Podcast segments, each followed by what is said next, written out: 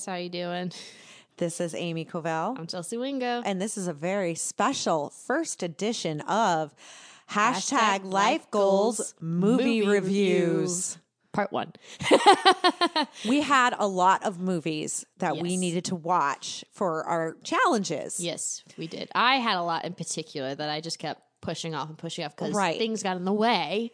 And we didn't want to have to rush through it because sometimes you know we're doing so much on the episode that you know we can't spend as much time in these movie reviews exactly. so we thought that when we have situations like this we're going to do a special movie edition Ooh, it's exciting. Hopefully, so welcome to the first episode of hashtag life goals movie review edition yes. And what are the movies we'll be talking about today, Amy? so we have four movies that we have watched over the course of the last week that we'll be discussing we have the butterfly effect mm-hmm.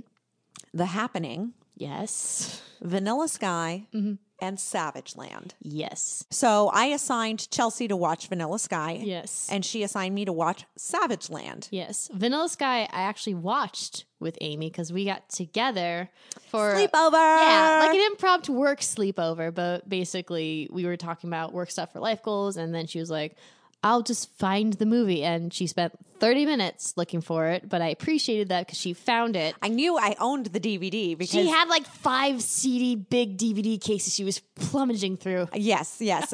well, it is one of my favorite movies. It is in my top five movies can of see all why. time. Mm-hmm. And Chelsea got to watch me, you know, like break down and cry. Aw, Not yeah. just like say at the end. I cried through the whole goddamn movie. I'm sorry, I didn't notice throughout the entire thing, but at the end, I was just like, "Amy, are you are you okay?" I know she kept petting me, being like, "It's okay, it's okay." But that's Wasn't to- why it's one of my favorite movies, is because it can elicit such a strong response for me. No, that's great. That's awesome. Yeah. Um. So, Vanilla Sky came out in 2001, Mm-hmm. and it stars Tom Cruise, Penelope Cruz, Two different cruises spelled differently.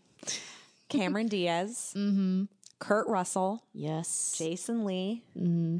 John Galecki from Big Bang Theory has a part in it. Yes. Uh, Noah Taylor is in it as well, who's been in like Charlie and the Chocolate Factory, and I think he's also been in uh, Game of Thrones for a role. Yes, he's Yeah. also been in Game of Thrones. And then also my celebrity doppelganger, Tilda Swinton. I slightly see it.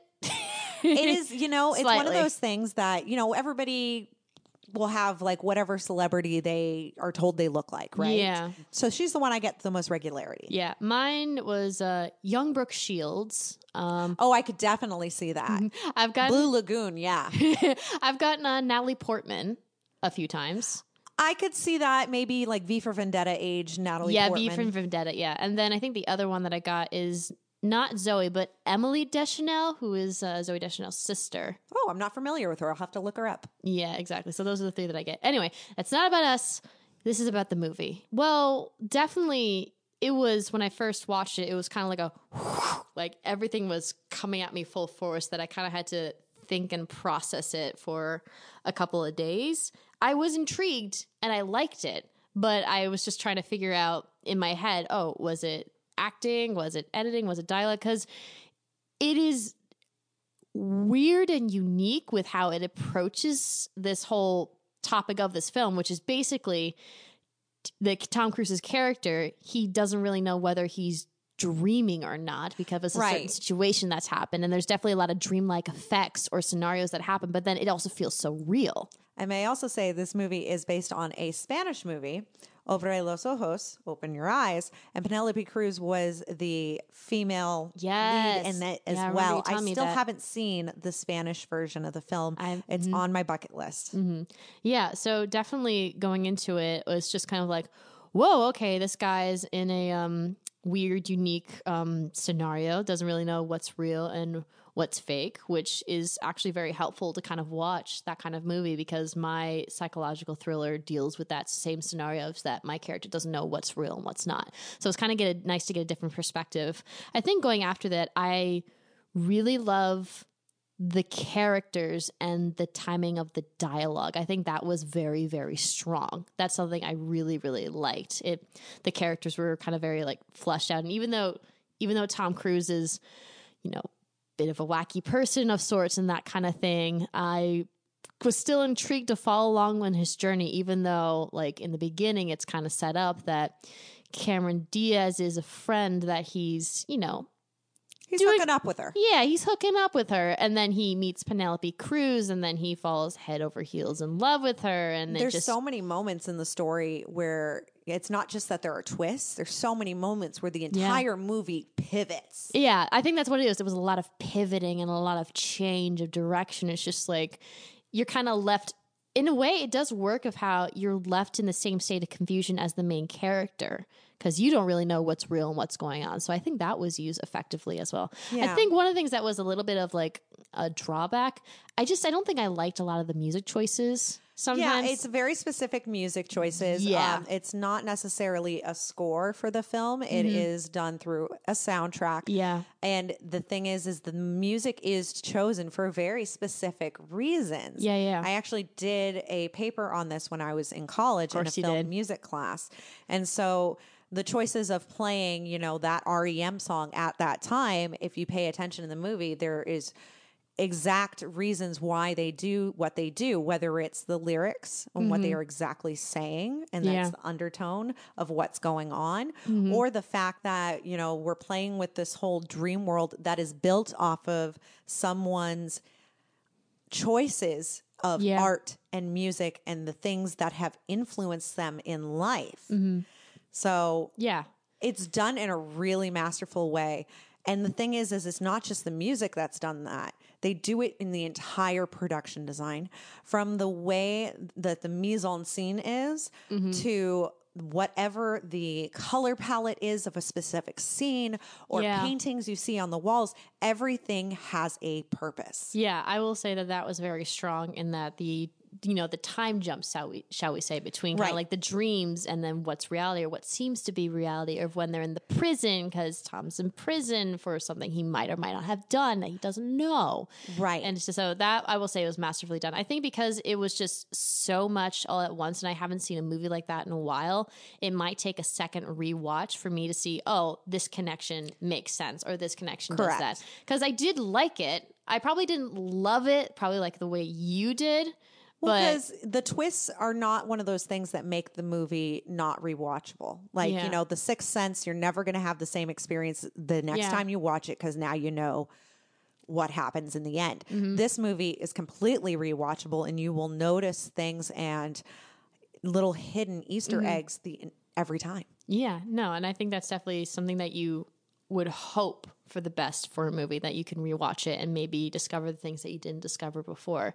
Not to get too off topic, but I think one of the reasons I still love watching Dead Poet Society is even though I know the story of what happens, I love the journey that these characters go The through. emotional journey. Emotional exactly. journey, That's what gives a movie staying power. Yeah. And you and I were discussing some of those underlying themes afterwards, Mm-hmm. and they, you know, they made you uncomfortable when I was voicing them. Yeah. And the thing is, is that's kind of why this movie is so important to me, is because Yeah. those things are uncomfortable. Mm-hmm. The idea that life will never be as good as your dreams, so you might as well die.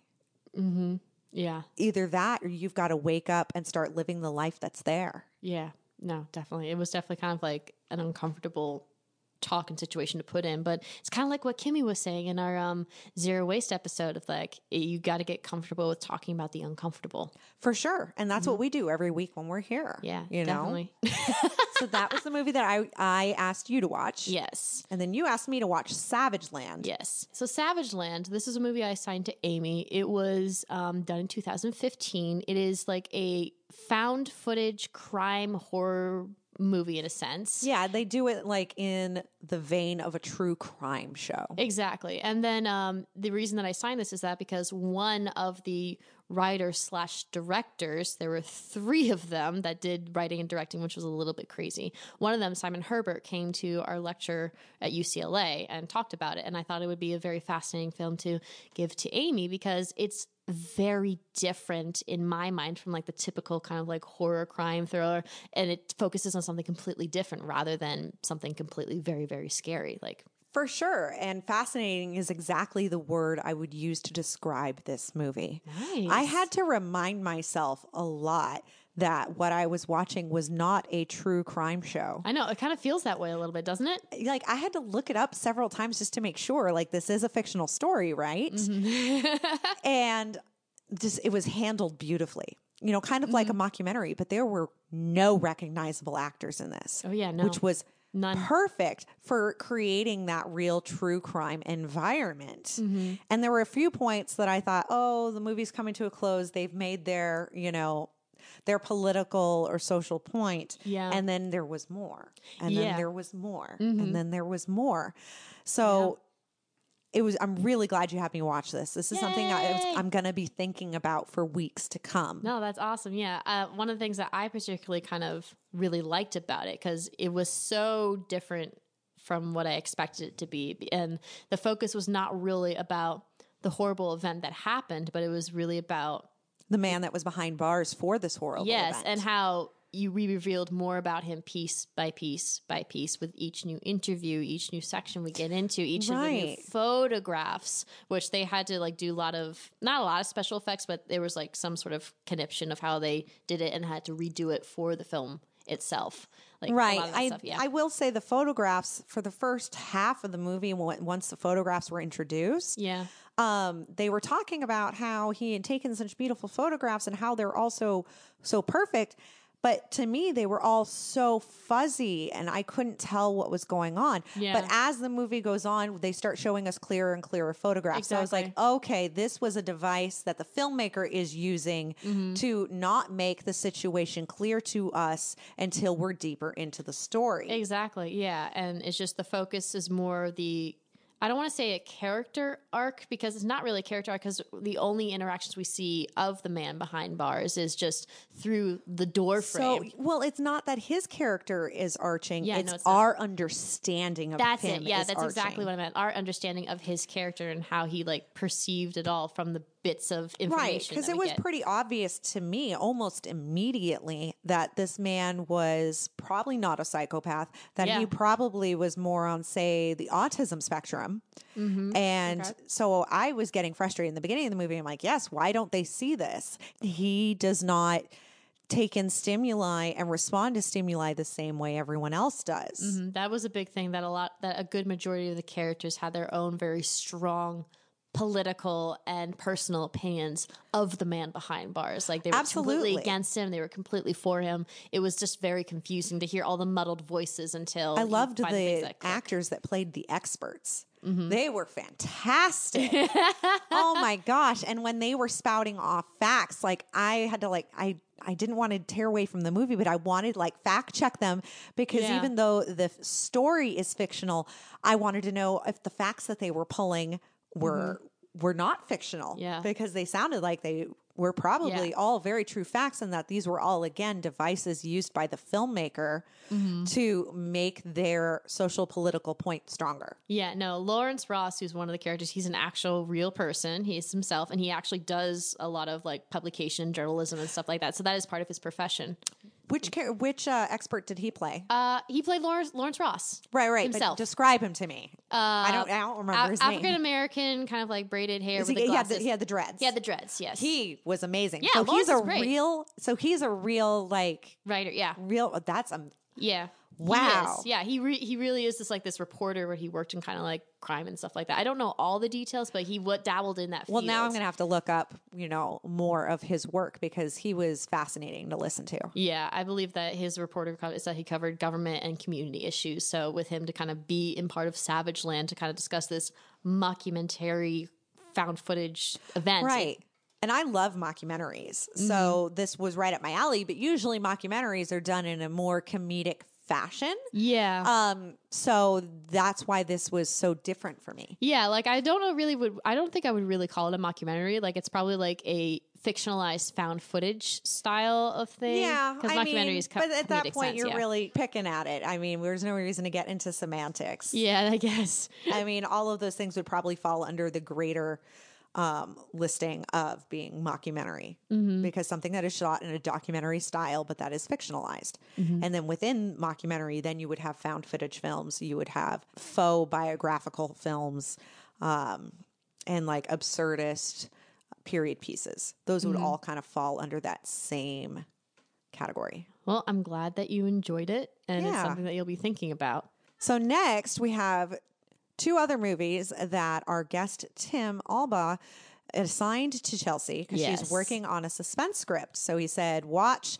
the best suspense movie and the worst suspense thriller movie. So we recommended to her Butterfly Effect to cover the best. Yes. And then I recommended to her The Happening to cover mm-hmm. the worst. Yeah, I will. I will say I was skeptical about the butterfly effect because I had heard like mixed I- things here and there. You know, I think they should never have made sequels to it. That's what does it. Is 'cause Okay. Sequels are almost never as good as the first one. And when Yeah. they made they made I think two more butterfly effects. Yeah, they did. And so that really dilutes people's opinion of the original. The Yeah. original was groundbreaking. I will say when I saw the original, I was just like, whoa. Like I was doing work at the same time that I actually had to stop what I was doing to focus on the film of trying to figure out what was going on. And then I also, there were a lot of, act, I mean, I knew Ashton Kutcher, Kutcher was in it, but I didn't realize there was a good portion of people that I love that were part of it. I mean, Logan Lerman, he plays his seven year old self, but he's almost unrecognizable because they had to put in brown contacts in his, in his eyes so that he looked a lot like Ashton. right. And then Amy Smart, you know, this was a great role for Amy Smart. Yeah, especially um, what happens for those that don't know the butterfly effect is that a boy named Evan has these blackouts that cause him to lose his memory. And when he gets older to the um, college age, which is Ashton Kutcher's character, he finds his journal and finds this power that he has to read entries to recover not only the lost memories, but change exactly what happened and change his future. And it Right. just goes So into a complete chaotic It's a very time traveler's wife kind of movie in that sense. Mm-hmm. Yeah, this movie was in my top five for a while. Mm-hmm. Um, it was kind of fighting for position in my top five with Eternal Sunshine of the Spotless Mind. I still need to watch that. And really Eternal want to. Sunshine ended up just kind of squeezing it out, I think, just from pure rewatching standpoint. Mm-hmm. Because I have too many of these movies that are really hard to watch that are in my top five. Yeah. And so it's like sometimes you need a movie that is a lot easier Yeah, to like- watch. And Eternal Sunshine is not a light movie at all. It is another heavy movie, Mm-hmm. Yeah. but it's not as heavy as Butterfly Effect. yeah, the butterfly effect. Um, I think it's it's going to be a little bit while before I actually go back and rewatch it because of how heavy it was. that But scene where he goes to the new future that he's created, Mm-hmm. Yeah. and Amy Smart is living in a, uh trailer park, addicted to drugs. yeah, hmm That Jeez. scene really sums up why you cannot mess with fate, why you cannot change the past. yeah, You're mm-hmm. just going to make it worse. Yeah, no, it really did a wonderful job of blending not only that theme, but the it embraced the kind of absurdist way the time traveling thing was, but it still felt very real and felt connective because you don't not only just are going back like once, you go back multiple times and you go to like when he's seven and then when he's 13 and then seven. And Right. There are these it- yeah. little key moments in his life that um, are kind of pinpointed as the place where things took a turn. Exactly. And so those are the places that he keeps trying to get back to to change the course of events. Yeah, and then also I would say dialogue and script wise, it was very selective of what to reveal and what to choose. Because the first time writer would probably just throw in everything. When in this situation, it's not really necessary. You just pick the certain events and moments that count the most, and you will fill in all the nitty gritty details later on. Absolutely. So I loved that so much. So, so, so much. And I really felt um I felt a lot of empathy for Ashton's character through for Evan as he kept on jumping back and forth Yeah. between forth because he really just wants to make things right, but also in a way selfishly he wants to get back with Kayleigh. But Right, right. He wants to make it right, but not right for the world, right for himself. yes. Mhm. So there will be certain things he's trying to fix because he has now done wrong for this other person. But in all reality, the whole drive for him to do this was to do right for himself. And the movie doesn't change until he makes the drive to do what's right for everyone else but him.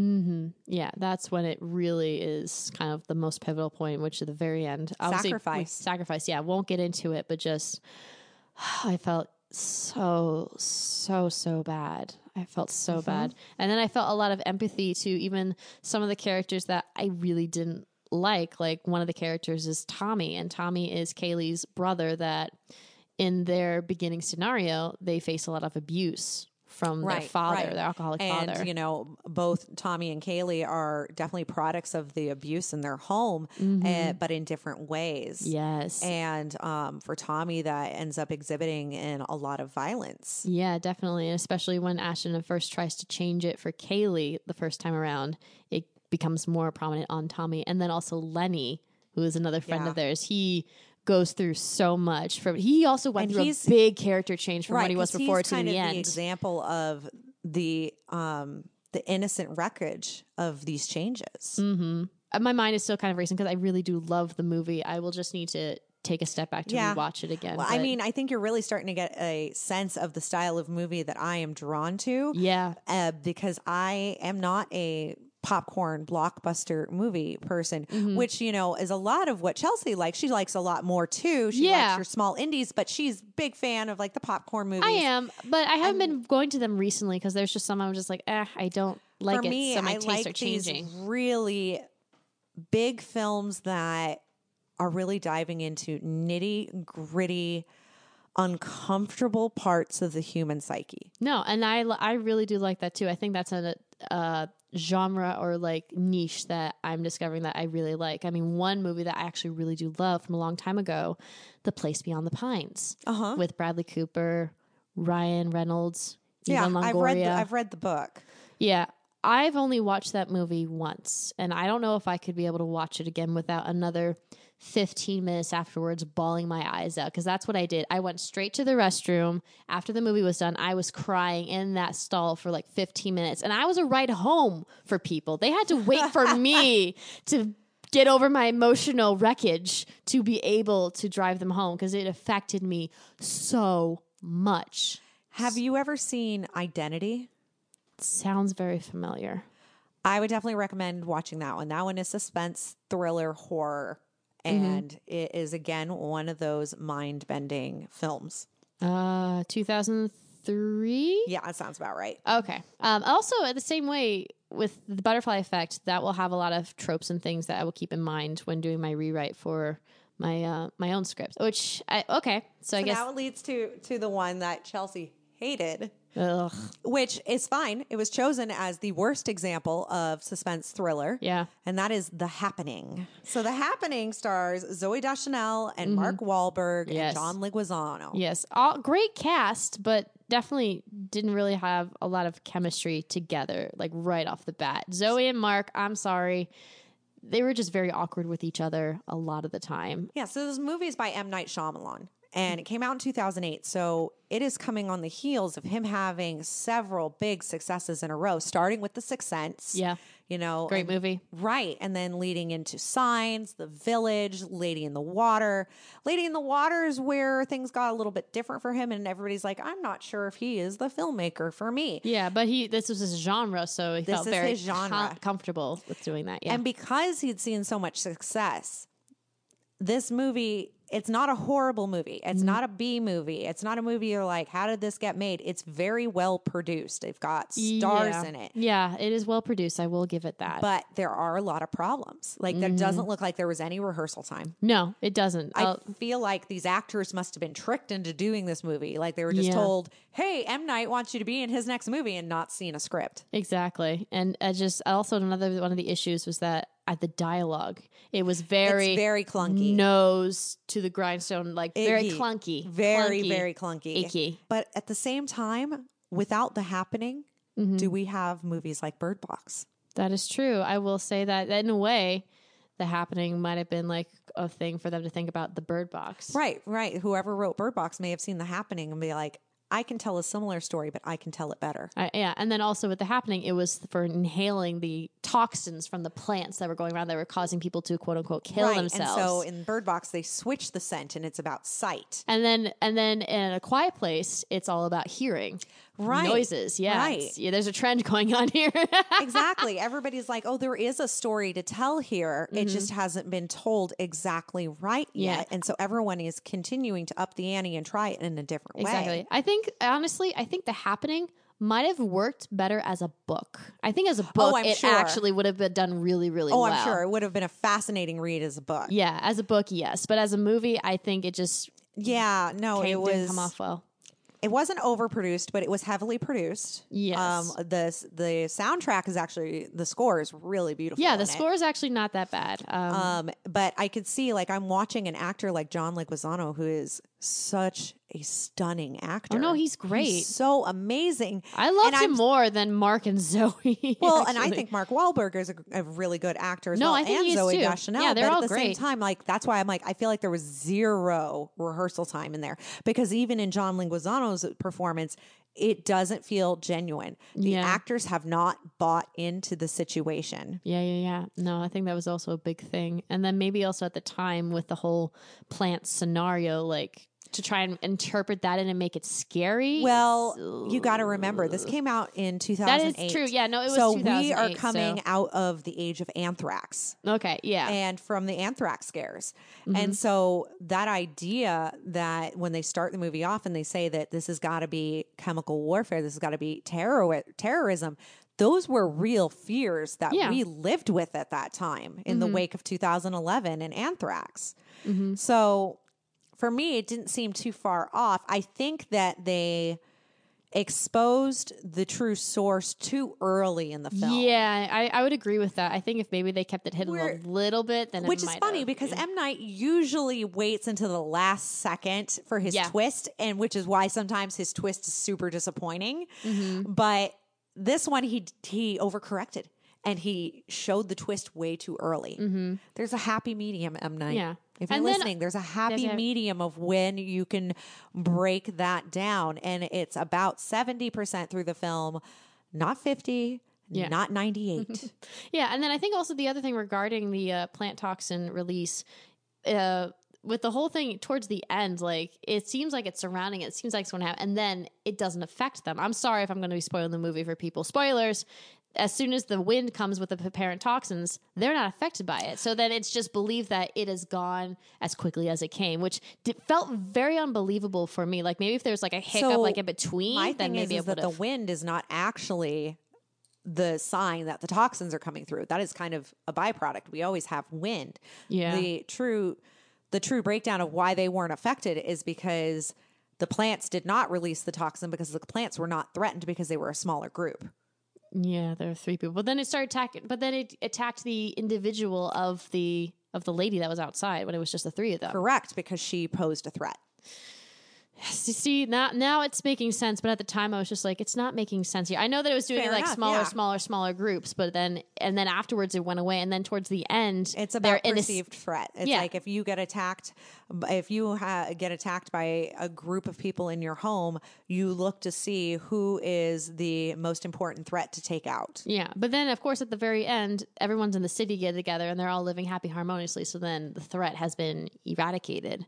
Correct. Yeah, and then Yeah. the twist at the end of That like, twist, of course, yeah, it's very M Night. I think with a lot of the points that you've said, if if maybe the culprit wasn't revealed too soon and the dialogue wasn't as clunky or on the nose or You're right, those characters needed more development. yeah, and they then were the very pacing, two dimensional. the pacing also threw off because you were saying that progressed forward, yes, but I think what my issue was is that the pacing is like maybe too slow here, too fast here. Like it wasn't a correct. For me, it was pretty fast paced all throughout. But yeah, maybe you're right. Maybe there needed to be more of an ebb and flow. But I think this was a good movie for you to watch because, especially since the dialogue is clunky and there are some plot issues in the sense of when things should be revealed, Yeah. that shows you how ineffective your thriller will be if these things aren't lined up correctly. Mm-hmm. Yeah, exactly. And uh, with the comments in class already, our lecture teacher, he's been he's he's been very encouraging and very positive that it feels like it's dark, it's sexy, it's like confusing, but like along for the ride. And even some of the absurdist parts that I've been unsure of throwing in, some of my classmates have said, "I want to see more of that." Uh, So it's like, okay, maybe I can embrace and embrace this a little bit more. in this genre of suspense and thriller, it is a totally different thing that's going to capture your audience than it is in a regular drama or a comedy. Mm-hmm. Yeah. They're very different ele- elements that get people to buy into a psychological thriller. Mm-hmm. Even very different than from horror. Because horror is a lot Yeah. about the jump scare, the shock. Yeah. Whereas in a psychological thriller, it's all about making the characters doubt themselves and making the audience doubt what they know. Yeah, and that's kind of what I want to take is that I think my big thing is I want the audience to go through the main character's journey because they I want them to be kind of uh, like follow along and feel empathy, but not really know what truly is happening Right. along with the main character. The audience can't be the omniscient observer. Yeah, They no. need to be on that ride and they need to be as confused and turned around as the main character. Yeah, I think that's a big thing for a lot of films, actually, not just for this suspense thriller, but like a lot with like with dramas. That's that they need to be along with the main character because with I think someone said it. I don't remember who, but they said you focus on one perspective when you're watching the film. Like whose perspective are you focusing on? Right. And mostly, it's one main character that you're going on their journey. It's not everybody's like bits and it's not something like Valentine's Day or uh, what was it? Uh, Love Actually, like that. That was a little bit different, but those Right. Those are ensemble movies. Those are ensemble movies. For most times, it's one character's journey that you follow through and whose side you see for a lot of the time. So just, yeah, exactly. So yeah, whew, those are uh, those uh, four movies, and Well, thank you guys. I hope you enjoy hearing us dive deep into these Yes, movies that we've been watching you. Mm-hmm. over the past week. We will have more of these movie review episodes coming up in the future. Yes. Let us know if you like them or if there are specific movies you think we should watch. Yes. And we would love to get into these conversations about it because that's what we're here to do. Yes. We're filmmakers. it's part of our industry. We need Yeah. this research. this is research. this is important for what we do.